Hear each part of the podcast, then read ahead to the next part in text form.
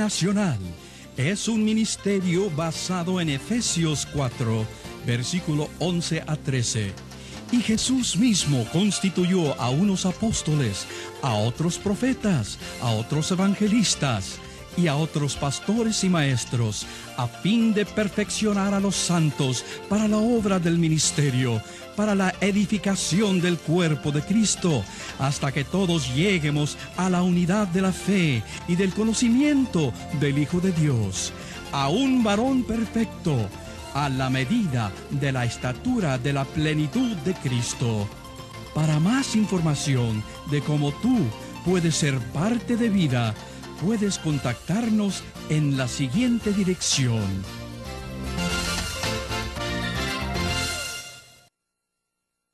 Entramos en esta parte al capítulo 12 del libro de Éxodo. Hemos visto cómo el pueblo ha tenido la intervención de un libertador, Moisés, y este ha llegado a Faraón para pedir la libertad de su pueblo de salir de la esclavitud. Vamos a mirar aquí en la tabla que tenemos preparada sobre la Pascua, los, eh, las características y el significado de lo que sucedió en esa noche allí en, en Egipto. Primero, debía sacrificarse un cordero macho de un año sin tacha. Esto tenía que ver ah, con ah, con los primogénitos, ah, ellos no iban a ser afectados por la última plaga, la, número 10 de los ah, que recibieron los egipcios, pero eh, el cordero tenía que ser tomado y sin que tuviese ninguna falta ni tacha en su, en su cuerpo, tenía que ser sacrificado. Número dos, tenía que ser sacrificado por la tarde. Esto ah, era una muestra de lo que sucedería tiempo adelante. Eh, por la tarde significaba entre las dos tardes, eh, más o menos hacia las tres eh, de la tarde. Y número tres, aplicar la sangre a los postes y dinteles. Debían ser cuidadosos en estos mandatos, porque el cordero iba a tomar el lugar de los primogénitos ellos iban a ser eh, redimidos, no iban a pasar por eh, lo que iba a pasar los primogénitos de los egipcios. Y la sangre del Cordero Pascual tenía que ser eh, puesta en los dinteles y en los postes de la casa como señal de que habían ah, escuchado la voz de Jehová y habían preparado sus corazones. Todo israelita tenía que hacer esto. Número cuatro no podían salir, tenían que permanecer dentro de su hogar, dentro de su vivienda. Y el ángel iba a pasar esa noche ah, por Egipto destruyendo todos los primogénitos. Era vital de que ellos permanecieran dentro de sus casas. Número cinco, podían o debían asar la carne y comerla con pan sin levadura y también con hierbas amargas. Número seis, el cordero tenía que ser, eh, o tenían que comerlo ellos de pie y vestidos como viajeros. En otras palabras, tenían que estar listos para salir de viaje, lo cual eh, se cumplió al término de esa noche en Egipto. La partida de los israelitas. Los egipcios, cuando vieron lo que había sucedido entre ellos, entregaron a los hebreos sus alhajas, oro y plata, fueron y entregaron todo lo que tenían. El pueblo salió bendecido. Y salieron aproximadamente 600 mil hombres con sus familias. Era una, un pueblo numeroso. Y esto tenía que ver también con la promesa de la multiplicación. Eh, Dios había mostrado a Abraham cómo el pueblo debía permanecer 400 años en Egipto, pero al término de esos años serían visitados y, la promesa de una gran nación vendría a cristalizarse. Eh, en, esa, en, ese día, después de que los ah, primogénitos ah, fueran muertos, ellos avanzaron hacia el Mar Rojo podemos verlo aquí en el eh, siguiente mapa que hemos preparado. Y la salida se efectuó desde la tierra de Gosén, a donde estaban ellos. El primer día ellos avanzaron hasta Sucot. Allí ellos ah, recobraron los huesos de José y continuaron al siguiente día hasta Baal Zephon. Este fue el lugar donde ellos cruzaron el mar, ah, el mar ah, rojo. Eh, Faraón, después de la marcha de los hebreos, preparó su, su ejército y fue en persecución de ellos hasta alcanzarlos cerca a Baal eh, Zephon. Sin embargo, Dios interpuso entre el pueblo hebreo y entre los egipcios una columna, ah, una columna, una nube que los separaba por completo. Los egipcios no podían alcanzarlos y ellos ah, podían avanzar, pero dentro de su cuando se dieron cuenta de que los egipcios venían ah, para ah, pelear con ellos, eh, entraron, entraron en descontento. Moisés clamó al Señor por, eh, por, su, por su palabra sobre qué debían eh, hacer en ese momento. Y Dios amonesta a Moisés y le dice que es hora de que él dé orden para que las aguas se abran. Dios lo hizo así. Las aguas del Mar Rojo se dividieron.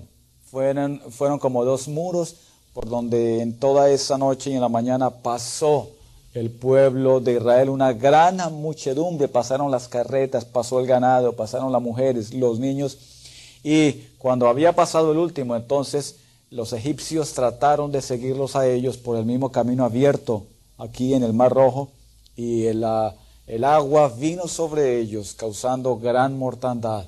Aquí, al término de esta jornada, Moisés y María cantaron cánticos de alabanza porque Dios había guardado sus vidas y Dios les había guardado del mal.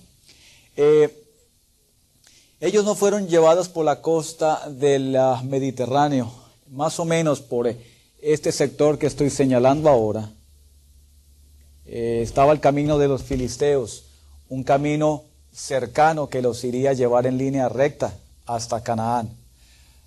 Pero Dios no permitió esto. La razón más probable era para evitar el encuentro con los filisteos de esta zona, hombres eh, belicosos. Y Dios ah, sabía de que ellos no estaban preparados ni, ni en su forma anímica, ni tampoco militar para enfrentarlos a ellos. Por lo tanto, ellos fueron guiados hacia el sur, aquí en la península de Sinaí. Primero viajaron a Mara y allí en eh, Mara eh, eh, tuvieron sed.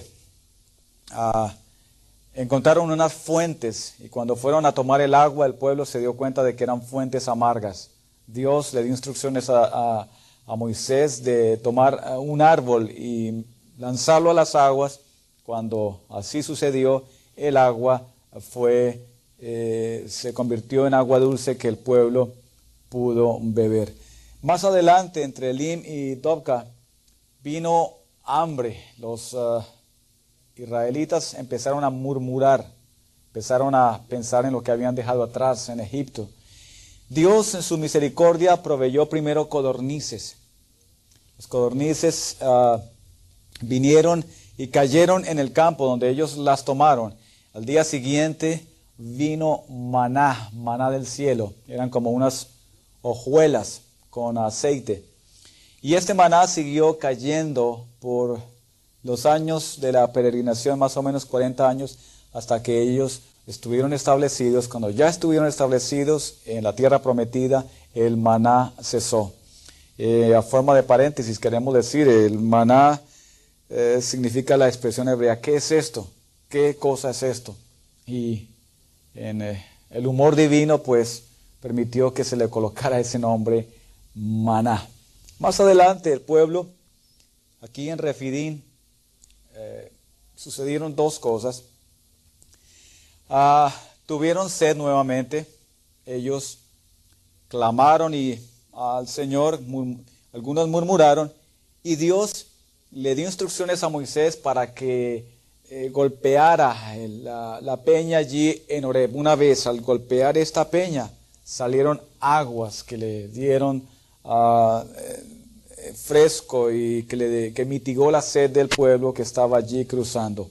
La segunda instancia aquí en Refidín es que Amalek vino a hacer guerra contra el pueblo hebreo. Amalek era un nieto, un descendiente de Esaú.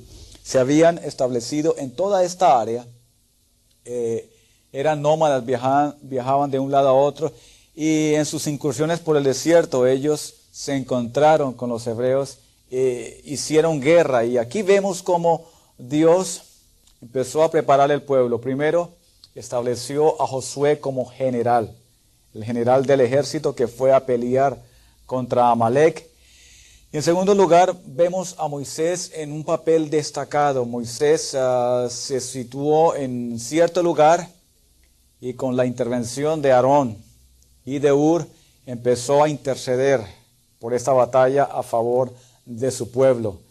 Aquí tenemos la obra de intercesión, Moisés levantando los brazos al cielo y Aarón y Ur sosteniéndosela. Eh, el pueblo de Israel prevaleció y los amalecitas fueron derrotados por Josué en esta ocasión. Años más adelante, eh, bajo el reinado de Saúl, se le dio orden para que destruyera por completo, lo cual no lo hizo y fueron aguijones en el costado del pueblo de Israel. Eh, aquí más o menos, un poco más adelante, Jetro vino a visitar a Moisés y trajo los hijos de Moisés más antes, un poco antes de llegar aquí al monte Sinaí. En esta ocasión Jetro se dio cuenta de que el trabajo era mucho y Moisés estaba tomando el tiempo para, como juez, para, traer litigación en esos casos. Y cuando vio que no era sabio de que Moisés eh, eh, diera todo su tiempo para eh, resolver estos casos, entonces le aconsejó que llamara de las diferentes familias, líderes, para que vinieran a ayudarle en el trabajo de, eh, juez. Moisés nombró 70 ancianos y este consejo fue muy benéfico porque descargó responsabilidades de los hombros de Moisés y permitió que él se dedicara a otras labores también importantes dentro del campamento de los hebreos. Estos 70 recibieron todo el respaldo de Dios y fue una ayuda para que el pueblo pudiera eh, tener todos sus problemas eh, resueltos gracias también a la intervención de Jetro. Seguimos ahora en el Éxodo del 19 al 40. Ya eh, el pueblo llega a Sinaí, se establece allí aproximadamente por un año y es aquí donde un pueblo que había salido de Egipto sin, eh, sin leyes, sin un cuerpo ah, ah, que lo dirigiera ah, para sus dificultades en el desierto y sin unas normas que les establecieran límites entre lo, que debían hacer y lo que no les era permitido, ellos reciben en Sinaí la ley dada a través de Moisés. Permanecieron aproximadamente un año y llegaron allí a Sinaí, después de Refidín, eh, aproximadamente seis semanas después de que ellos salieron de la tierra de Egipto. ¿Cuál era el propósito de la ley? El propósito de Dios al dar la ley era proporcionar una norma moral. Eh, no habían eh, leyes salvo las de la época, pero no estaban de acuerdo con lo que con lo que Jehová pedía o quería pedir a su pueblo. Por lo tanto, era una guía para que ellos ah, miraran el camino que debían andar, una norma para guiar sus pasos y sus decisiones. El segundo propósito era mostrarle a ellos la necesidad de ser santos, de buscar la santidad. Dios es un Dios, ah, es un Dios que habita eh, donde no hay pecado y su pueblo debería buscar el mismo fin de de echar fuera aquellas cosas que le iban a perjudicar el pecado y dedicarse hacia la santidad. La palabra santo tiene doble eh, aplicación y es apartarse del mal y del pecado y entregarse o empezar a servir ahora a Dios. Como tercer aspecto también era mostrar la pecaminosidad en la raza humana. Ya desde, desde Adán y Eva, cuando, cuando entró el pecado en el mundo y se vio sus consecuencias en Caín y Abel, la raza, la raza humana mostró la tendencia siempre hacia el mal. Eh, la raza humana estaba espiritualmente caída y los pasos del hombre siempre se inclinaban hacia el mal. Entonces la ley estaba señalando la necesidad de un cambio dentro de la conducta humana. Y número cuatro, podemos decir que aunque la ley mostraba el camino, no era el fin, solamente era un medio. Eh, la salvación vendría a aplicarse tiempo después, cuando fuera sellada con sangre en el Calvario. Mientras tanto, la ley era como una ayuda, como un ayo para llevarnos o para llevar el pueblo al conocimiento de Cristo. Cierto, en esa época se estaban eh, esbozando o bosquejando los rudimentos de la fe cristiana, pero Israel falló en tomar la ley como el medio único de salvación y no previeron de que nadie puede a través de su naturaleza caída cumplir toda la ley, por lo tanto ellos fallaron al tomarla como un fin en sí mismo y no como un medio para buscar salvación en quien sería inmolado tiempo después. Ah, los beneficios que Dios ah, procuraba para su pueblo a través de la ley era que Israel sería su especial tesoro. Al recibir ellos la ley se comprometían a servir al Dios poderoso y eso les eh, daba la bendición y la seguridad de que serían considerados un tesoro para Dios. El número dos serían su reino o un reino de sacerdotes. A través de ellos podría venir la salvación no solamente a Israel, no solamente a las tribus, pero también eh, salvación hasta los confines de la tierra. Y número tres, el beneficio es de que serían o sería pueblo o gente santa, dedicados a Dios, apartados del mal y dispuestos a servir a Jehová con todo su corazón.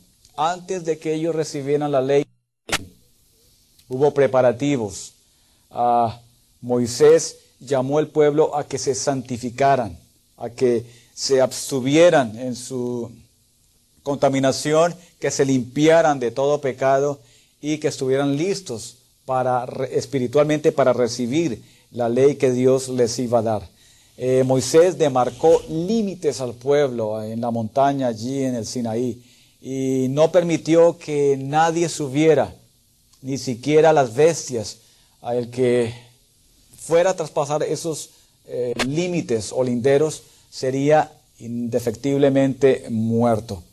Y como un preámbulo para la ley también hubo ah, terremotos, hubo señales, hubo trompeta, el pueblo, ah, lo vemos en el libro de Hebreos, el pueblo estaba aterrorizado porque veían el poder de ese Dios que los había sacado y aunque habían visto señales a través del desierto, cuando el mar rojo fue abierto y cuando se ahogó toda la caballería de, Faraón, ellos vieron el poder ilimitado de Dios y ellos uh, temieron por sus vidas, pero en medio de, de ese aparente desorden que había allí en el terremoto, en las señales, Dios llama a Moisés al monte para darle de esa manera el decálogo, los diez mandamientos y también las primeras leyes, los cuales iban a ser registrados en dos tablas. Eso lo encontramos eh, Éxodo 32 al 34, pero antes de, de, entrar en ese aspecto, veamos Éxodo 20, el decálogo. Estas fueron las primeras, primeras leyes que Dios le dio al pueblo a través de Moisés. El decálogo o los diez mandamientos. El primero de ellos habla de unicidad. No tendrás dioses ajenos delante de mí. El número dos habla de espiritualidad. No te harás imagen de ninguna cosa que esté en el cielo o en la tierra. Aquí Dios estaba mostrando de esta manera que la deidad no podía asemejarse a ninguna cosa creada, que Dios ah, era eh, trascendente y que dentro de su, de su permanencia Él quería mostrarle al, hombre que no podía compararlo ni asemejarlo a ninguna de las cosas que eh, habían o estaban siendo o habían sido creadas. El número tres, la santidad. No tomarás el nombre de Jehová en vano. Y esta ah, ley muestra también cómo el nombre de Jehová, el nombre del Señor, eh, para ellos eh, tomó ahora un nuevo desarrollo. El nombre fue sacro y llegó inclusive al extremo de que no lo pronunciaban los eh, judíos más conservadores, evitaban el pronunciar ese nombre. El número cuatro, soberanía. Acuérdate del día de reposo. Eh, el séptimo día Dios descansó de la, de la creación y aquí estaba amonestando para que el pueblo descansara. El fin era de reposo en su cuerpo, pero también alimentación eh, en su alma, en su espíritu, escuchando la palabra. Esto más adelante iría a ser eh, hecho por los sacerdotes que estarían exponiendo la palabra al pueblo o la ley al pueblo. El número cinco, respeto. Honra a tu padre y a tu madre. Esta es la consideración que Dios muestra para los familiares, el eh, derecho de, de, de guardar el honor de ellos y de respetarlos. Número seis, toda vida es sagrada. No matarás. No se permitía ningún tipo de crimen. En el caso de la pena capital para castigar a un criminal, esto era permitido. Había la famosa ley del talión ojo por ojo, donde ah, el que cometiera un asesinato tenía que recibir la retribución, pero la ley en sí eh, y estaba indicando de que nadie podía tomar la vida de otro ser humano. Número siete, la familia nuevamente. La familia es sagrada no cometerás adulterio. Y aquí ya vemos eh, el deseo de Dios de preservar la unidad familiar, eh, el desarrollo de los hijos, guardar la familia intacta, el, como núcleo de la sociedad. Por lo tanto, eh, Dios unió al hombre y a la mujer y no podía disolverse ese vínculo ni atentarse contra ese vínculo. Número 8, respeto a la propiedad no hurtarás.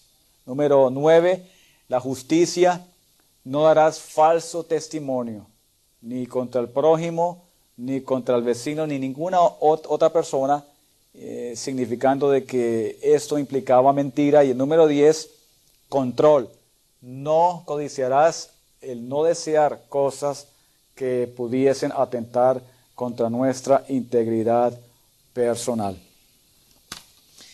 Moisés recibió esta serie de leyes en ah, Sinaí y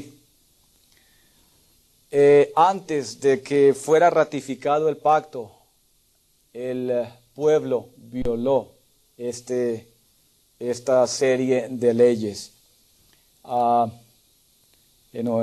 cuando Moisés bajaba de la montaña, eh, encontró de que el pueblo había pecado Aarón había permitido de que se levantara un becerro de oro y probablemente fue hecho con la noción de, hacer aparecer a Jehová en la imagen de un animal o con la idea de que ellos tenían de, Egipto de traer alguna divinidad que habían conocido allá.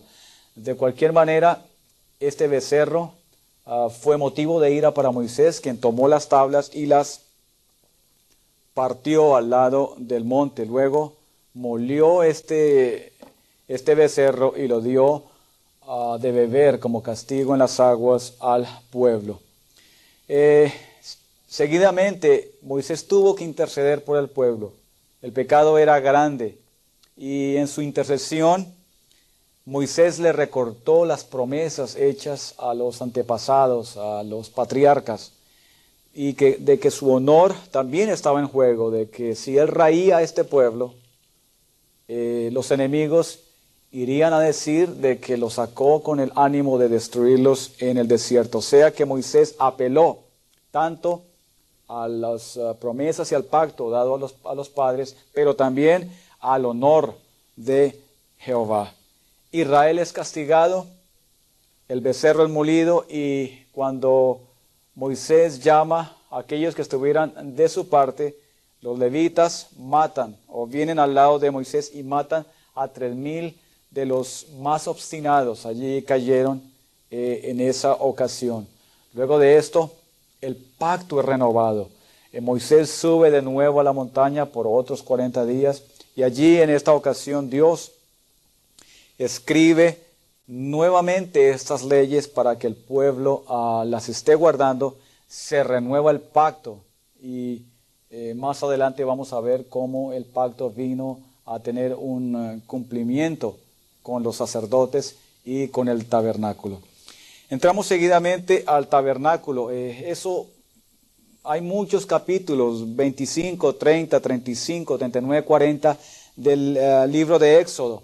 Ah, lo hemos extraído y queremos presentar los propósitos de este eh, tabernáculo. El tabernáculo, el propósito original era un lugar donde Dios morara entre su pueblo.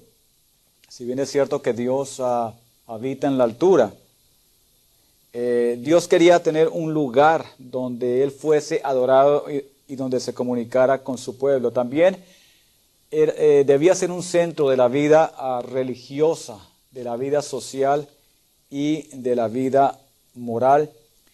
Y esto representaba grandes verdades espirituales. Todo el tabernáculo tenía una aplicación, ah, parte lo vemos en el libro de Hebreos, pero estas aplicaciones estaban mostrando lo que vendría más adelante, le fue enseñado en eh, Sinaí eh, como un modelo a, Moisés y él tuvo que levantar ese tabernáculo de acuerdo a las instrucciones específicas dadas.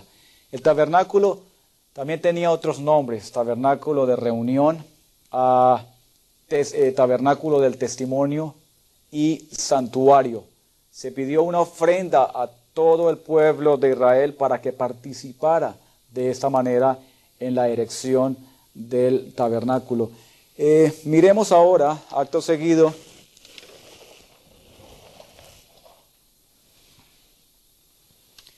el tabernáculo y el tabernáculo y sus muebles. El tabernáculo tenía aproximadamente 19 metros por 5 de ancho y estaba construido ah, de madera de acacia. Tenía como 48 tablas de acacias eh, estaban todas vestidas de oro. En su parte externa tenía pieles, ah, pieles de tejones, también pieles de carnero vestidos de rojo y también pieles de cabra vestidas de, blanco. En su parte interior había un tejido de lino fino y el tejido habían uh, querubines, eh, simbolizando también parte de la presencia del Señor. El tabernáculo estaba dividido en dos eh, cámaras, dos partes. Estaba dividido por una cortina o velo que solamente podía ser traspasado un día al año y solamente por el sumo sacerdote. Nadie más podía entrar. El sumo sacerdote tenía que entrar con sangre. Lo vamos a ver más adelante en el libro de eh, Levíticos. Dentro del lugar santo, esta cámara que estamos mirando aquí, habían tres objetos. El primero era la, eh, mesa de los panes de la ah, eh, proposición. Eran 12 panes, dos líneas de seis cada uno, y se cambiaban a cada sábado. Se cambiaban estos panes y los sacerdotes los comían también en el lugar ah, santo. También encontramos eh, eh, el candelero de oro, de oro puro. Aquí tenemos su caña central descansando sobre este pie y tenía tres brazos a cada lado, todos ah, mirando hacia su parte superior. Eh, tenía también era, era hecho en forma de granadas y con, y con flores y siempre era mm, se le colocaba aceite de, oliva para que ardiera todas las noches. Esto lo hacían los eh, sacerdotes. Frente al velo tenemos aquí el altar del incienso. Este altar era exclusivamente para poner incienso. En las mañanas y en las tardes los sacerdotes colocaban incienso para que subiera como una fragancia, como un olor agradable al Señor. Era, era hecho en madera de acacia, igual que la mesa, eh, y revestida toda en oro. Tenía ah, cuatro ah, cuernos y tenía unas barras para ser llevado en los eh, hombros de los ah, levitas. Estos eran los tres artefactos que encontrábamos en el lugar santo. En el lugar santísimo encontramos el arca del pacto. Esta arca del pacto no era muy grande, aproximadamente un metro veinte, como por 45 centímetros, y estaba hecho en madera de acacia revestida de oro. Ah, tenía dos querubines en la parte eh, superior, enfrentados el uno al otro con sus alas desplegadas y mirando hacia el interior, hacia, hacia el interior del cofre ese era eh, el sitio de misericordia, era el, lugar más sagrado donde eh, Dios se comunicaba con su pueblo. Se llamaba ese sitio el propiciatorio. En la parte exterior ya del tabernáculo encontramos el patio o el atrio. Tenemos aquí estos dos artefactos. El primero de ellos era el lavacro o la fuente de bronce era hecho de ese material y se colocaba siempre entre el altar del holocausto y la entrada al lugar ah, santo. Eh, pena o bajo pena de muerte, ningún sacerdote podía ministrar o sacrificar o entrar al lugar ah, santo sin primero haberse eh, lavado o haber, eh, haber tomado agua para lavarse las manos. Y encontramos aquí el, altar del holocausto, parecido más o menos al, altar del incienso. Tenía cuatro cuernos en su parte superior en donde se, se ataban las víctimas o los animales que iban a ser sacrificados. En la parte interna era ah, vacío y el animal era sacrificado en esta parte y la sangre era recogida o o era vertida, depende del tipo de, ceremonia que se estuviera ofreciendo. Eh, este es pues el diagrama del eh, tabernáculo y como lo encontramos aquí, era el sitio donde Dios quería revelarse eh, a su pueblo, donde Dios quería que fuera ah, adorado cuando, estuvo construido por Moisés, por Besaleel y Aholiab, eh, Moisés trató de entrar al tabernáculo, pero la gloria de Dios descendió sobre este lugar que le fue imposible entrar. Nos muestra eso de que Dios estaba habitando en su plenitud allí y Moisés no pudo ministrar, solamente eh, se hizo a un lado para que la gloria de Dios ah, descendiese sobre este lugar. Esta, la parte exterior también estaba hecha de pieles y la facilidad que tenía el tabernáculo era que se podía desmantelar eh, sin, mucho, sin mucho trabajo por los eh, levitas y ser cargado, todas sus partes, todas sus piezas eran cargadas, eran guardadas minuciosamente para ser transportado durante el camino del desierto. El tabernáculo, volvemos a repetir, tenía aplicaciones espirituales tremendas, especialmente con la luz que tenía que ser colocada todos los días. Israel también tenía que ser luz a las naciones. El agua eh, significando oh, limpieza. Ah, la sangre que iría a entrar al lugar santo primero y luego al lugar santísimo el día de la expiación, mostraba que sin derramamiento de sangre, toda la, ley, por hermosa y los eh, mandamientos y los preceptos, por preciosos que fueran, necesitaba haber derramamiento de, de sangre, porque si no, no había la expiación. Y finalmente, aquí en el arca del pacto era donde ya congruía todo, donde Dios se revelaba a su pueblo y nadie podía ver este lugar, pero podemos nosotros imaginarnos la, reverencia del pueblo cuando eh, Dios estaba manifestándose a través de todo, su presencia, la columna allí sobre, sobre este lugar, el pueblo veía de que Dios era un Dios, aunque era inaccesible, había venido a morar entre ellos y por lo tanto estaban dispuestos a servirle y a adorarle. Hemos terminado ah, de esta manera el libro de Éxodo. Hemos encontrado unas tremendas aplicaciones, especialmente con la ley, con el decálogo. Hemos visto la construcción del tabernáculo, la aplicación que tuvo durante los siguientes años de peregrinación en el desierto. Pero si bien es cierto de que estas cosas estaba preparando al pueblo, el pueblo debía caminar primero en obediencia a Dios y luego debían ellos entregarse por completo a Dios.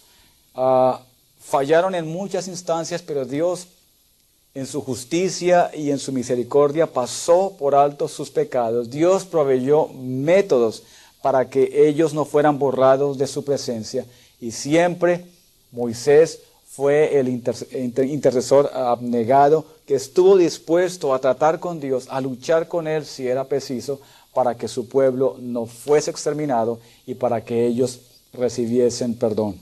En nuestra siguiente clase entramos con el libro de Levítico, la primera parte, y vamos a ver cómo las leyes que empezaron a ser ah, expuestas en el libro de Éxodo ah, son eh, ampliadas y amplificadas eh, para que el pueblo tuviese una mejor comprensión de ellas. También los sacerdotes, su oficio y su trabajo, y esto lo estaremos eh, viendo en nuestra siguiente clase.